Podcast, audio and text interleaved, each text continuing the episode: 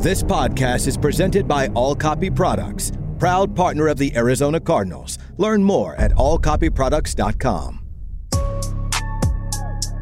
the 15 to the 10. Murray's going to score. Touchdown. Welcome to the Cardinals Red Sea Report. Slammed to the ground by Budda Baker. Like a torpedo, he came flying into the backfield. Conner to the 10, to the 5, and into the end zone for the touchdown. The Cardinals Red Sea Report is brought to you by Arizona Cardinals Podcast. Visit azcardinals.com slash podcast. Here we go. One-handed catch and a touchdown. Oh, baby. How's that feel? Here's Craig Grialou, Paul Calvisi, and 13-year NFL veteran Drew Stanton. So three weeks ago yesterday, gentlemen, owner Michael Bidwill said he was going to, quote, cast the nets far and wide when it came to finding the next head coach.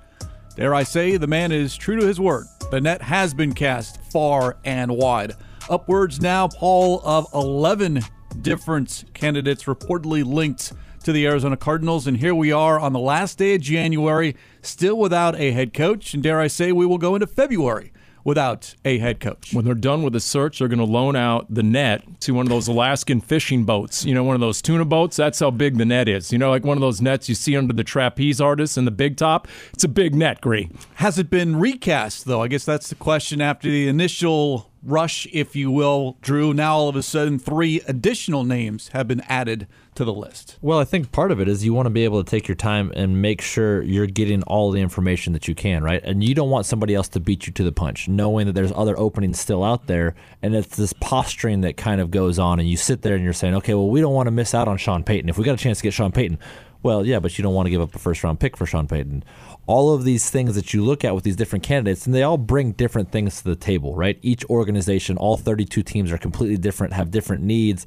And now the general manager is set in stone of what's going to happen. He is going to be able to put his imprint on who is going to be hired. And so, as you're kind of fact checking things, you're looking at things, and even as the NFL season is not even done, you're getting access to some of these coaches, right, that you didn't have access to before. So, you know, like many years ago, we saw a different coordinator saying, okay, well, there's only only one head coaching job left, and we know as soon as the Super Bowl is done, he's taking that job. That's not the case here. That's not the case in the NFL right now. There's still a lot of great quality coaches, but what you're looking for to lead this team, lead lead this franchise could be vastly different than what the Indianapolis Colts are looking for. And also on the flip side, what these candidates are looking for, right? You've seen some of them pull their names out of the hat. Dan Quinn's going back to Dallas all of these people that you're just trying to figure out it's always a work in progress. You're sitting there and you're always you know accumulating this information and there's another guy in here interviewing today. So as you figure this out obviously the central and focal point is how can you get the most out of Kyler Murray and build from there?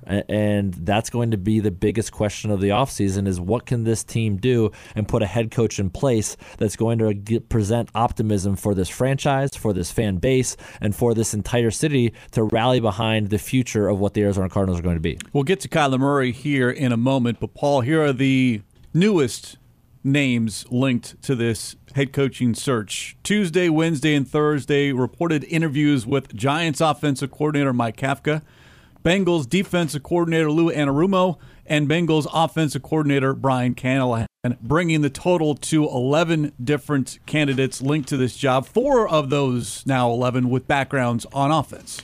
Why not? To Drew's point, it, the urgency isn't necessarily there. I mean, the music hasn't completely stopped in this musical chairs. You know how it works when the music stops and all of a sudden the hiring spree starts. Well, Frank Reich went to Carolina. We figured DeMeco Ryans maybe in the next 24 hours it'll be official going to the Houston Texans, which I think was a done deal from the get go. He played there a decade. The fans want him. His wife was from the Houston area. Okay. Denver, uh, maybe Jim Harbaugh based on everything's trending on social media, and the owner actually flew to Ann Arbor recently. We'll see about that. And then you have no idea what Indianapolis is doing, although most figure they're going after interviewing about 25 different candidates, they're still going to end up with Jeff Saturday. So, you know what? Take your time, make sure you get it right. To Drew's point, maybe you get some intel from some other sources. Now that, for example, Cincinnati is out of the playoffs, you can interview their coordinators. You're not exactly familiar with what you have under the hood there. So, yeah, I see it. And on top of all that, dot, dot, dot, if you're truly interested in Sean Payton, and it's a it's a matter of negotiating with both Sean Payton and the New Orleans Saints, then why not continue to interview candidates and let Payton and New Orleans know, guess what? We'll do it. We'll hire someone else if you don't come down in your asking price. And that's the wild card in all of this because not only do you have to pay him, but it's the compensation and how much is the asking price with respects to draft picks and or players. Yep. Because that can get a little bit steep. Absolutely. And what is what does New Orleans have right now in terms of leverage? Is anybody else going after Sean Payton? What does Sean Payton have, Drew? He has Fox. But everyone thinks, oh, Fox. This isn't like he's Jon Gruden on Monday Night Football making eight figures. This is a pregame Fox show. I'm guessing that leaves a lot to be desired for Sean Payton. He'd much rather be a head coach. If we're going to be completely honest, uh, Sean Payton wants three jobs one in Dallas, two in LA. This is not that job. This is not that place. It behooves the New Orleans Saints to say, okay, well, we want a first round pick. It behooves Sean Payton to say, I'm not afraid to go back to a studio gig and do all that. He is a phenomenal coach. He's a phenomenal leader of men, but he wants one of three jobs. And all of those jobs that he thought might be open, so he throws his hat in the ring, are not open. Sean Payton's not coming here. Now, it also helps for a bargaining tool for the Arizona Cardinals to say, yeah, we'll leave that door open, right? Like, that is a beautiful thing to be able to dangle out once you kind of hone in on your candidates and say, well, you know, we also like Sean Payton. So sometimes these organizations, these coaches, these people, they're strategic too. They use the media to their advantage and let things float out there on Twitter and Jim Harbaugh or anything like that of what's going on in Denver. Because Denver's the head scratcher. They said they're going back to square one. They've had the head coaching vacancy the longest, and you're sitting. How do you not have a plan in place? How do you not understand? They didn't have to hire a new GM. They didn't have to do any of this stuff and this was a sought after job last year of like they've got a top defense. They've got Russell Wilson as the missing link. They had a complete downward spiral of a season, but that's still a job that you look at and say, I can turn this around quickly, right? So where you're going to end up and what you're going to do, but Sean Payton coming here is not a reality, in my opinion. The three new names, Drew, I know you've been you're able to pick up that phone and within a phone call or two, you're able to reach out to anyone across the NFL. That's just how vast your connections are during your time in the how NFL. How old I am. No, I'm saying how vast of your knowledge, Thanks, not, not yeah. old, your, your, your experience. Yeah. The three new names, Kafka, Callahan, and Anarumo. Any familiarity, any connections, know anything of them outside of the fact that Kafka is, I went back and looked it up, he's 35 years old. He'll be 36 when the season begins. By Yeah. comparison, Kliff was 39 when he was hired four years ago. Look, I think you got to get ahead of the curve, especially somebody like Mike Kafka that played at Northwestern, uh, was in the Big Ten against him. I know him. We have the same agent. I know Mike Kafka.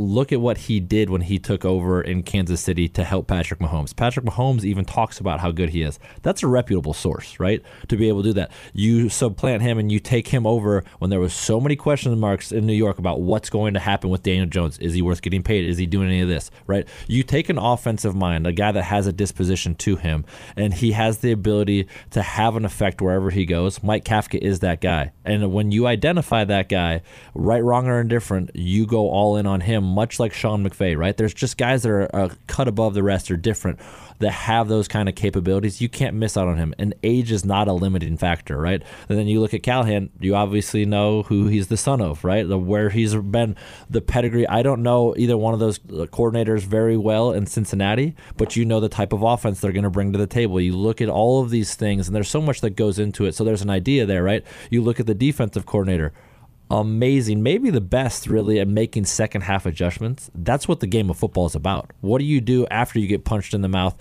and your plan A is thrown by the wayside? So all three of these candidates are very, very intriguing in my mind. If the other guys were so good before, then there's probably a chance they would have been hired or they're sitting there saying, we got to at least give these three a chance because look, the finish line is out there in front of us. We're eventually going to get there, but we want to cast that net so far and wide that we're going to take our time. Jonathan Gannon's another guy, right, for the the Eagles that you want to sit there and say they had the most sacks, and yes, sometimes it's personnel. They had the most sacks since the '85 Bears. 70. 70 sacks. I mean, that's- yeah. So I don't care what you're doing. Part of that is scheme, right? So to be able to there, you want to interview him, and you look at the different coordinators that you get access to. You want to be respectful of their time, and until they pull their name out of the ring, let's go for it, right? You don't know who it's going to be, and you've got to be able to to get as much information and take your time. As strenuous of a process that it is, you've got to get it right because they have not gotten it right within this organization the last couple of times. Mike Kafka interviewing today. I mean, it's one thing to be the QB coach of Patrick Mahomes in 2018, 2019. Then he was a passing game coordinator. But what he did with Daniel Jones this past year, uh, the difference was significant. He was a turnover machine until this year with Mike Kafka and Brian Daboll. And Daniel Jones, uh, I mean, maybe the most surprising season of any quarterback this year.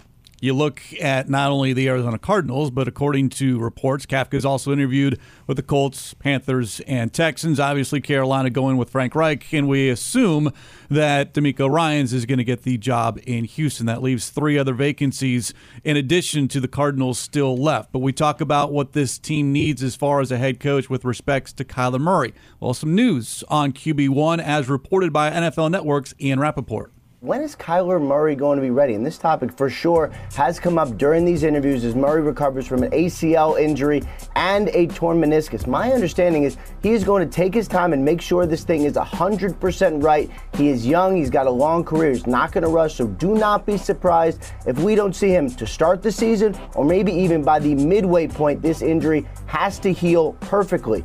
Interesting choices of words in that report for me, Drew, as you look at hearing Rapoport say 100% right, heal perfectly. Surgery was done on January 3rd. Kyler recently on Instagram posted a picture with a gigantic scar and stitches still in the knee, looked exhausted sitting on a training table, so that rehab has already begun. Question is, is that week one? Is it, as Rapoport suggested, potentially week eight or week nine? It's a big unknown at this point. Yeah, it's a it's a ginormous unknown, right? And I'm always curious: Are you going to call him K1, QB1? Well, I mean, how do you decipher what you're going to call him? Just off the top of okay, my head. yeah, you just let it fly. I like it. Uh, so, in saying that, you've got to have a plan in place for your quarterback, for that quarterback room in general, right? If Kyler's not going to come back, and hopefully he does, you know, a part of the football as much as he can possibly do without putting him in harm's way, being 100% what does that look like? Is that Kyler's assessment? Is that the training room's assessment? Is that the coach's assessment? And a communication is going to be imperative moving forward and having a realistic expectation of what that's going to be. And then having a contingency plan in place.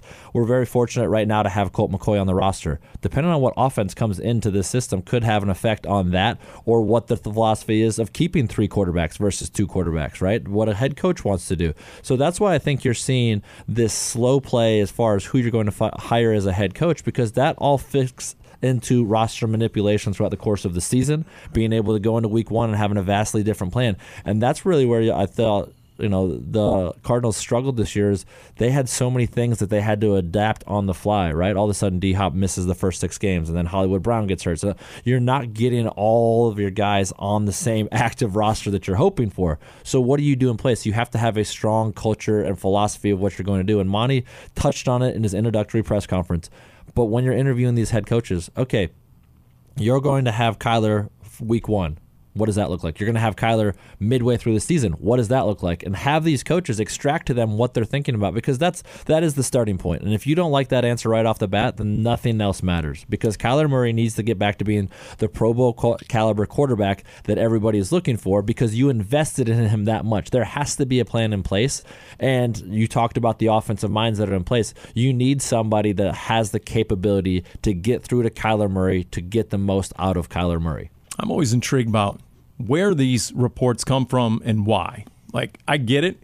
It's championship Sunday. The NFL insiders need to have reports, they need to have information. So maybe that's part of why this comes out. Doesn't seem to be all that newsworthy unless it's Team Kyler, unless it's his agent or maybe his dad saying pump the brakes on any unrealistic expectations of him being there for week one or maybe even training camp. No, he's not, not going to rush. It's going to have to heal perfectly, quote unquote. Or if you want a conspiracy theory, is this report out there trying to tell the Saints that, you know what, if you take a pick next year, it could be a really good pick because the Cardinals are going to be without their franchise quarterback for at least a portion of the upcoming season. I always wonder what is the genesis of a report like that? The how, why, when, where, and you know, what does it all mean exactly? Who gains the most by that report from Ian Rapoport? And I love Calvisi conspiracy theory. There's well, always good. there's always one, sometimes two, depending on what's going on in the offseason. So we've got one. maybe Well- even two already. Yeah, and the third is going to be when Drew later tells us what Tom Brady's doing, his former teammate, and if he's going to end up in the division and back with the 49ers, who have their own quarterback injury issues, because those rumors are flying around big time in the last 24 hours. Go ask Gronk. Gronk will tell you. Just ask Gronk. He'll pro off it. Well, Gronk will be in town soon, as will a lot of people be in town for Super Bowl 57. Eagles and Chiefs. More on that as we continue here on the Cardinals Red Sea Report presented by SeatGeek. Your ticket to great seats. Cardinals still looking for a head coach. They do have a general manager. Some insights into Monti Ossenfort as we continue here on the Arizona Cardinals Radio Network.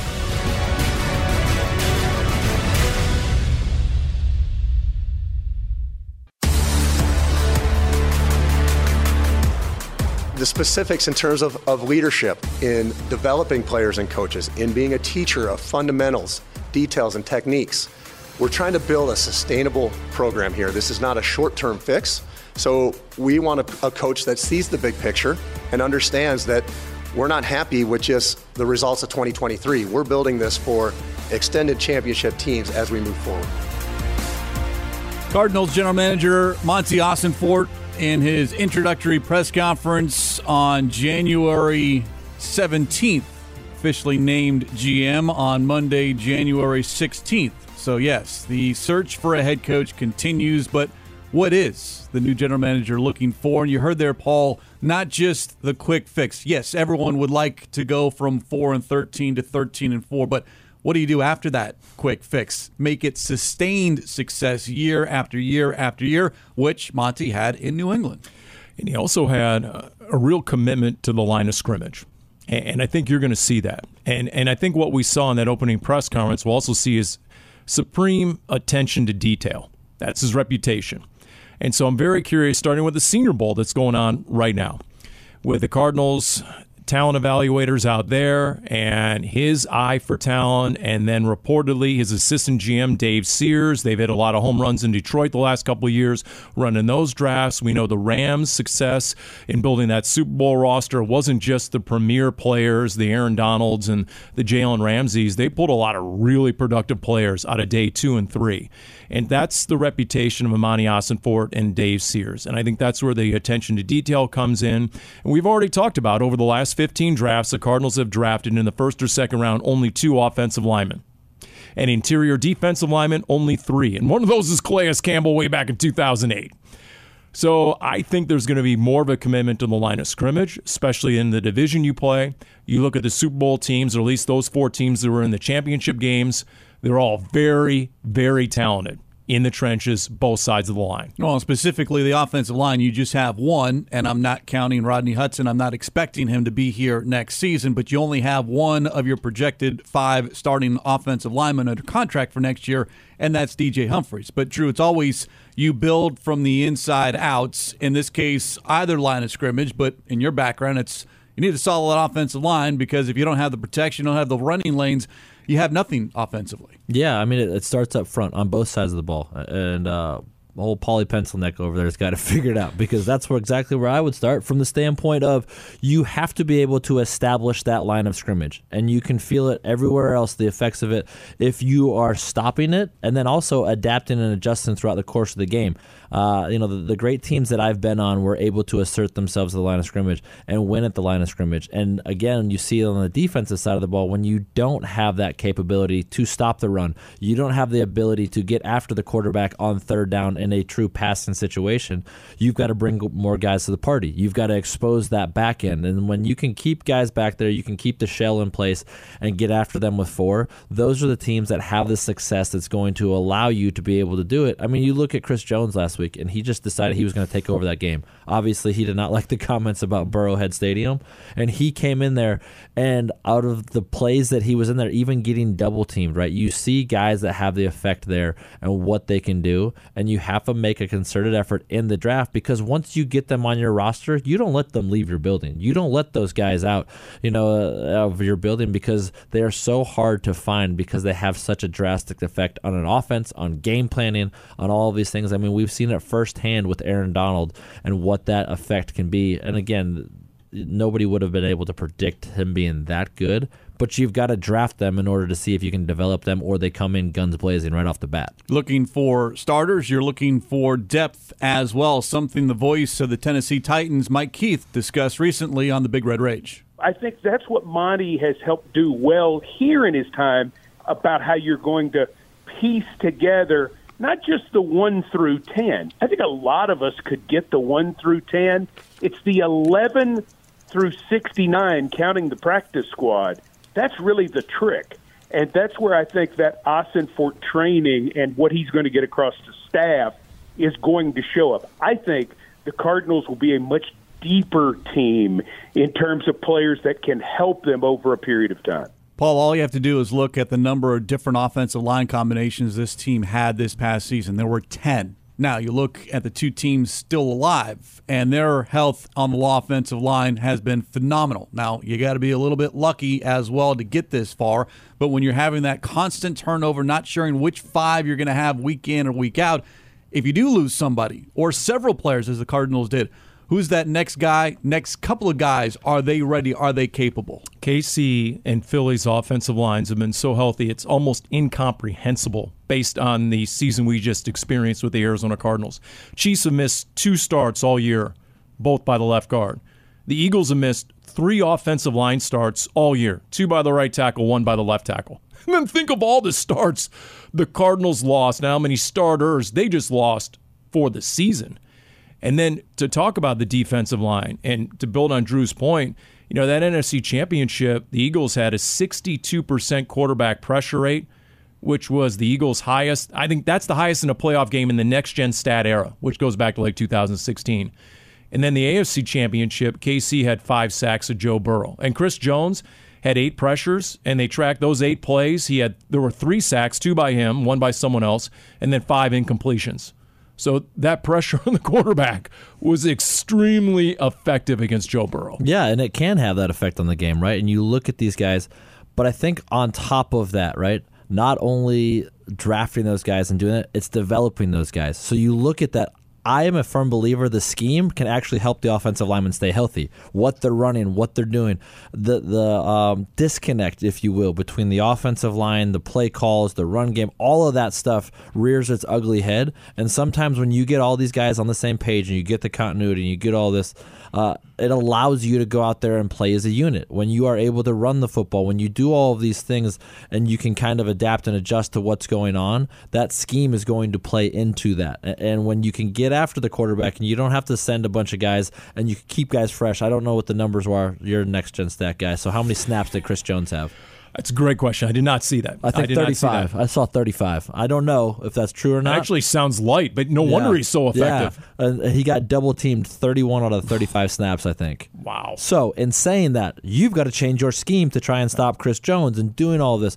There's so many games within the game that you don't realize until you're watching it. And then all of a sudden he gets a one on one rush against their arguably the least talented of the five offensive linemen at right tackle for the Cincinnati Bengals when it matters most. Gets a sack, all of a sudden they punt the ball. So you're posturing, setting everything up for when it matters most. They did different offensive line calls to try to get a five down call by that. So the center has to stay solid, and Chris Jones is going to get a one on one. There's so many different things you can do within the scheme that are able to do that, much on top of offensive linemen typically get hurt when they get rolled up on. What's happening there? So how you do stuff, how you teach teach stuff, all of that plays into being able to stay healthy and being able to do it and then negate these fierce pass rushers we're seeing opposite of you. Well, there's two game records potentially in this year's draft in Jalen Carter and Will Anderson. When you're holding that number three overall pick, do you take one of those two if they are available, or again, that talking of trading back because there are a number of holes on this team, both offense and defense. For more on what the general manager of the Arizona Cardinals may or may not do, Mike Keith, again, voice of the Tennessee Titans, on what he saw in Ossenfort's three seasons in Titans in the Tennessee Titans. One of the more popular people on the football side with the non-football folks, meaning he's a really good guy but he's got all the requisite skills that come from being trained in the way that he was, and that discipline will will work with his style overall, and that's because he will be able to blend the personality and the fact that he gets along with folks with that discipline of how he's going to do that job based on that Patriots training. I think you sort of get the best of both worlds with Monti Ossenfort. Again, that is the voice of the Tennessee Titans, Mike Keith, recently on the Big Red Rage. Monti has already made one decision, and that's according to reports hiring an assistant general manager, Dave Sears, Lions director of college scouting. Not official via the Arizona Cardinals, although Chris Spielman with the Detroit Lions on the Wolf and Luke show talking up Dave Sears. He is as a talented evaluator as I've been around. I've been around a lot of them in my football life. He is a team guy. He is a leader because he led our college department. He's a great communicator. He's not looking to serve Dave Sears. He's looking to serve the Arizona Cardinals. Probably one of the humblest, smartest football men I've been around. He's a mm-hmm. young guy. I think it's no surprise that he was plucked from our staff, people that know him and, and been around him. He knows what he's doing, and he's excellent at a talent evaluator. Whether it's Mike Keith or Chris Spielman talking about Monti Ossenfort and Dave Sears, respectively, Paul, it's that talent evaluator. And this team, whether it's in free agency, which comes before the draft, or the draft at the end of April, what are you evaluating? What does this team need and the direction moving forward? I like the fact Dave Sears was around Aaron Donald. I like the fact Dave Sears was in Detroit and they were part of that decision and evaluation of Aidan Hutchinson. Because where are you at number three in the draft? It's most likely going to be Jalen Carter or Will Anderson.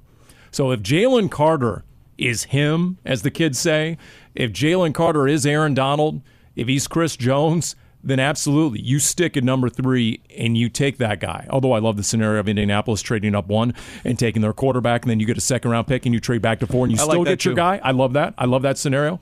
But regardless, regardless, if you can get that game record right, or you can build your offensive line, like the Niners went into that championship game with the world's best front seven, or at least arguably, and that that Eagles offensive line led by Jason Kelce, they had 12 first down runs, they had a half dozen chunk runs of 10 or more yards. They had 93 yards before contact. And I know that Niners defense caved in in the second half because they had no quarterback and things got lopsided.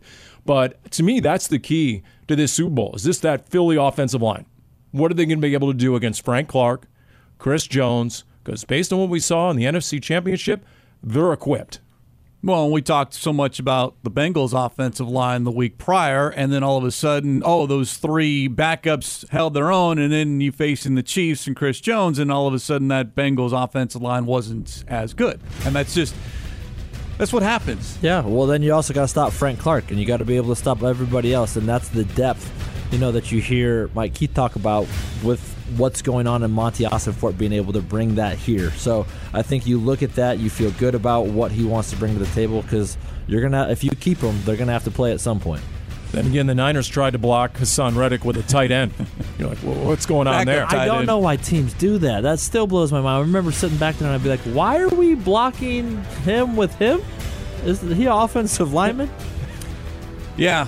Speaking of Haason Reddick, the former Arizona Cardinals draft pick, wrecking that game in the first eight minutes. We'll talk about the NFC Championship and the AFC Championship as we continue as the Arizona Cardinals Red Sea Report presented by SeatGeek, your ticket to great seats. This is the Arizona Cardinals Radio Network.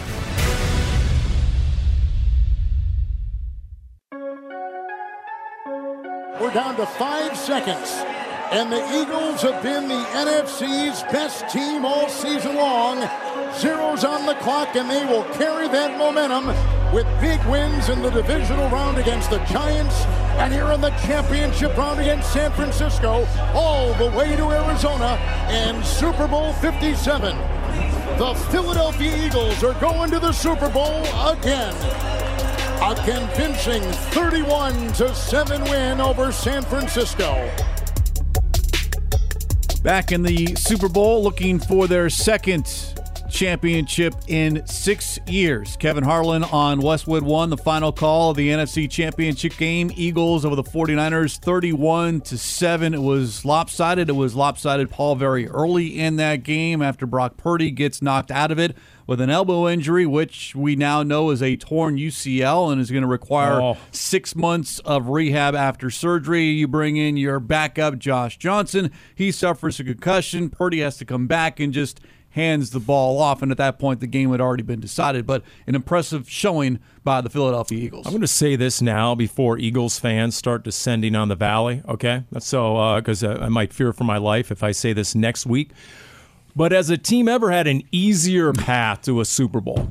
Has a team ever earned a Super Bowl less than the Eagles? Just trouncing the Giants. Yes, they earned the bye. I get it. But then Niners team that lost Brock Purdy, already the third string quarterback and a rookie on the first series, and then Josh Johnson who went out early in the second half, and they essentially played the whole second half without a quarterback. So I ask you guys, has a team ever had an easier path to a Super Bowl than the Eagles 2022? I would have put Christian McCaffrey at quarterback. It seemed like they were. At one I mean, point I, they were trying to I, get the I would have done helmet. it. Yeah, I, I would have done that hundred percent because it was still somewhat close at that point. You've got an opportunity, but to your point, right? They also earned that. They jumped out on every single team. The thing that's going to be interesting when they didn't jump out on the Washington Commanders, they lost. Right?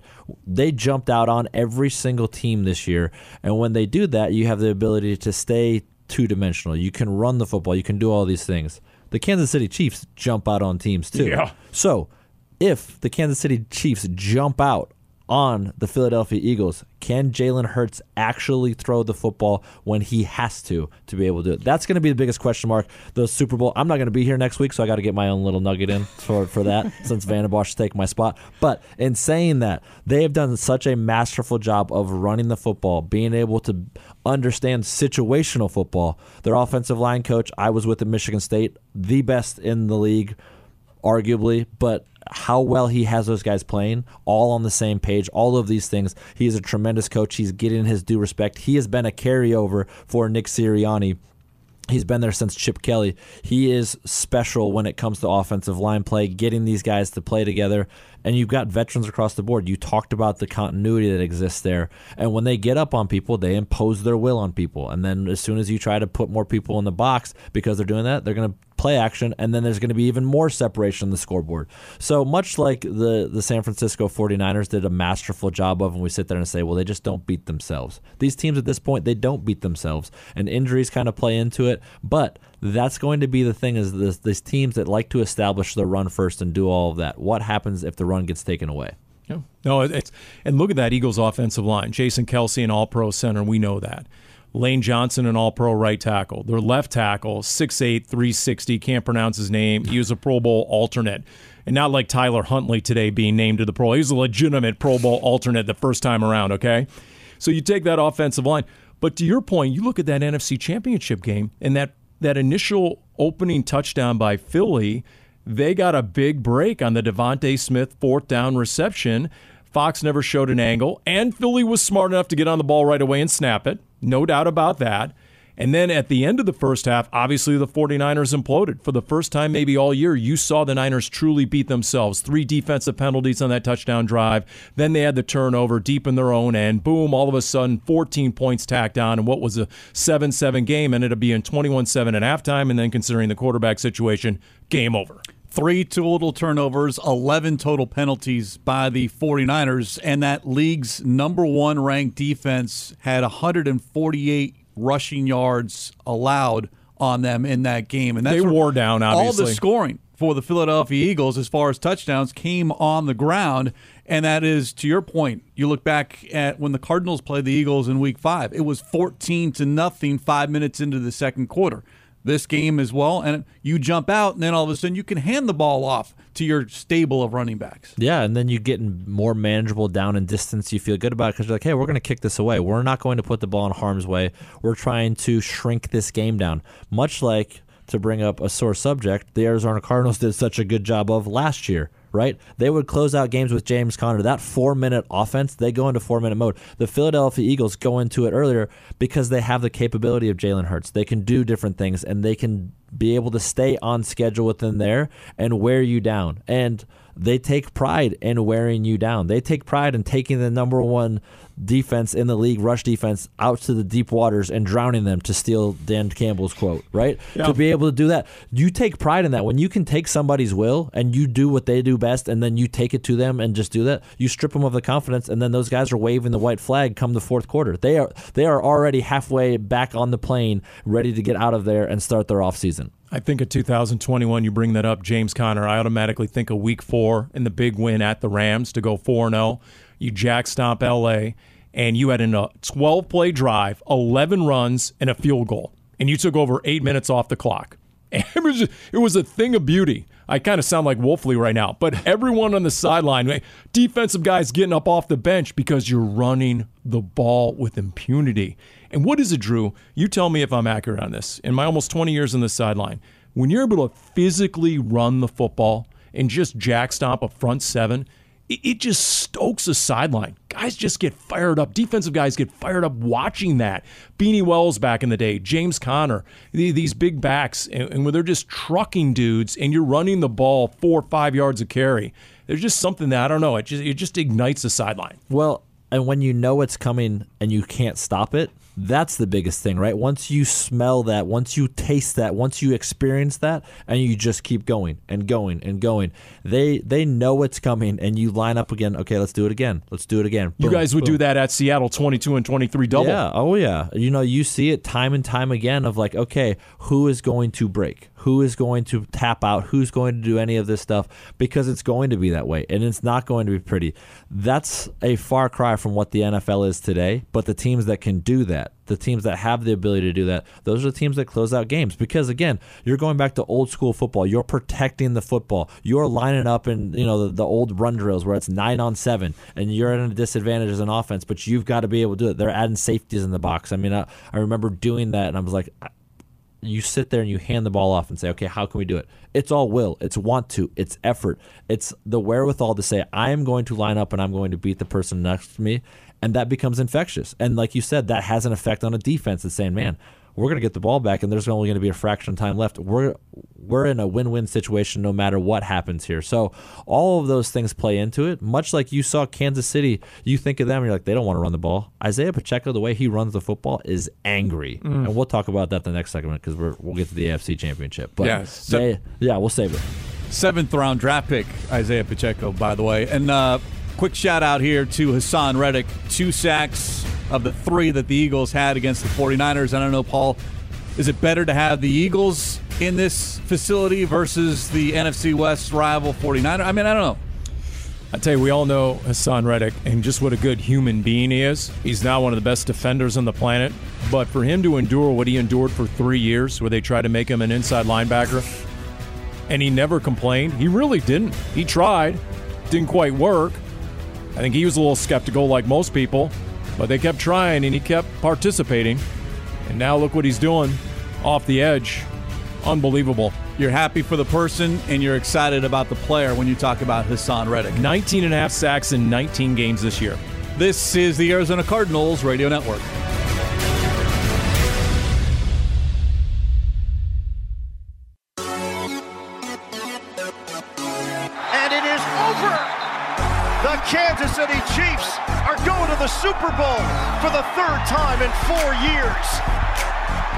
Chiefs win the AFC Championship and get revenge against the Bengals 23 to 20, the final at Arrowhead. It'll be the Chiefs and the Eagles in Super Bowl 57. The voice of Ian Eagle on Westwood One, the AFC Championship game as the previous four meetings between the Chiefs and Bengals decided by a mere three points. Harrison Butker nailing a 45 yard field goal with three seconds left, and the Chiefs are back in the Super Bowl looking for their second championship in four years, their third appearance in four years, and perhaps fitting, Paul, because it was week one at State Farm Stadium. The Chiefs beat the Cardinals, and now they'll end their 2022 season at State Farm Stadium in the Super Bowl. Anybody who was at that game or watched that game week one, where Kansas City came out and they were most definitely regular season ready, and the Cardinals were not. They came out and they scored touchdowns on their opening three possessions of the season uh, dare I say, nobody who saw that. I mean, we're talking like a quarter and a half into this season is surprised that Kansas City is now coming back to State Farm Stadium for Super Bowl 57. That's how good they looked. Patrick Mahomes, five touchdown passes in that week one game. Now, only had two in beating the Bengals and playing on a high ankle sprain, Drew. And you are perfectly uh, the right person to ask this because what we saw, and then that's, you know, a four to six week injury. Now, Budda Baker came back, play safety, but still you need that mobility. What did you see out of Mahomes and what he was able to do, and especially that third and four, picking it up, and then you tack on the 15 yard unnecessary roughness penalty? Yeah, I mean, you just look at the competitor, right? And to your point, high ankle sprains, the only thing they can do to heal is time. You, he didn't have time on his side. Budda didn't have time on his side. But these superhuman guys that can take that competitive nature to another level and will themselves, and then in the process, will their teammates – to victory is where they separate them from even these professional athletes. Uh, so you look at that and you see, okay, you knew eventually he was going to have to test that thing and put it to a, an extreme amount of stress to be able to play the way that we're all capable of seeing Patrick Mahomes play to. And you saw him roll left one time and he had to try and make this throw that was a pivotal, I think it was a third down, and he tried to stick his foot in the ground and absolutely rip it off that foot and he came up limping. I was like, did he get hit? They showed the replay didn't get hit, but he had to go all out in that moment. And that took an effect on him for the rest of the game. So then you're taking calculated risks throughout the rest of the game of like, okay, I can't really push off of this because when the injury is fresh, right, and you have something throughout the course of the game, the adrenaline will get you through the rest of that game. The next morning you wake up and you're like, I can't barely move this thing. So he gave a lot of love to the training staff. You work on that all of this to try and get the swelling out of there, keep it mobile, keep it moving around. You get in the game, you know, you do whatever you need to do to get ready to play. I don't know what he did. Um, I know what I would do. Um, and, and so you look at that and you say you're going to be tested. And then on that third down, when it's absolutely crucial to get whatever you can get to try and get into field goal range, and you got to press the envelope, it just shows what he was willing to do for the people around him. And much like Paulie was talking about before, when you can run the ball, the effect it has on that sideline, when you see Patrick Mahomes take off and try and put his nose down, and he did it to play like maybe earlier in the drive and didn't get much out of it. And I was like, no, he's he's in a different frame of mind at this point, knowing right your top wide receivers are out, you lost your corner, you know your your star tight end is having back spasms, all of these things.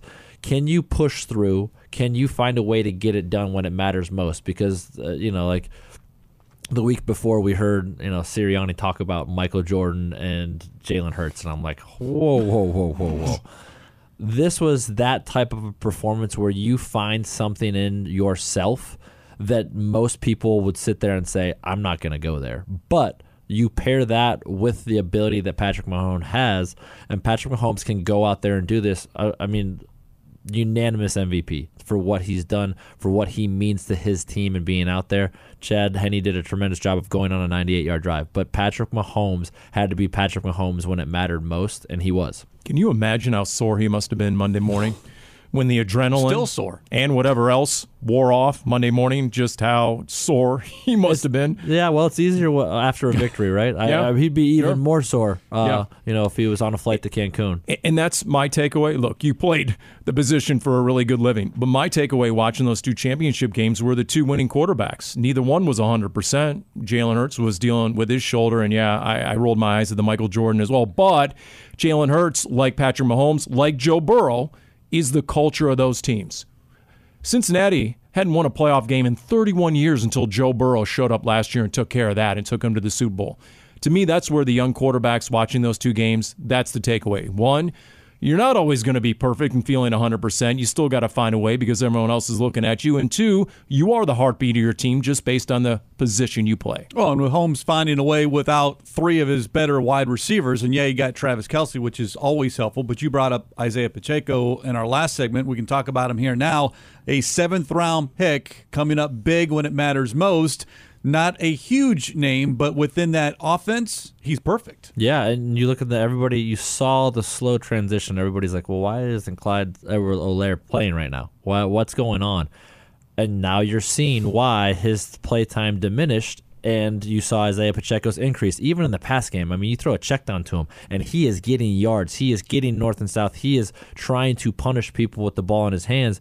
And you look at these guys, and the playoffs is all about which quarterback is playing the best football when it matters most right? That's what it's going to come down to. You think about years past, and I'm sure it's going to pain you to bring up Matthew Stafford, but he was playing extremely high level last year. You think about Tom Brady the year before, playing at a high level.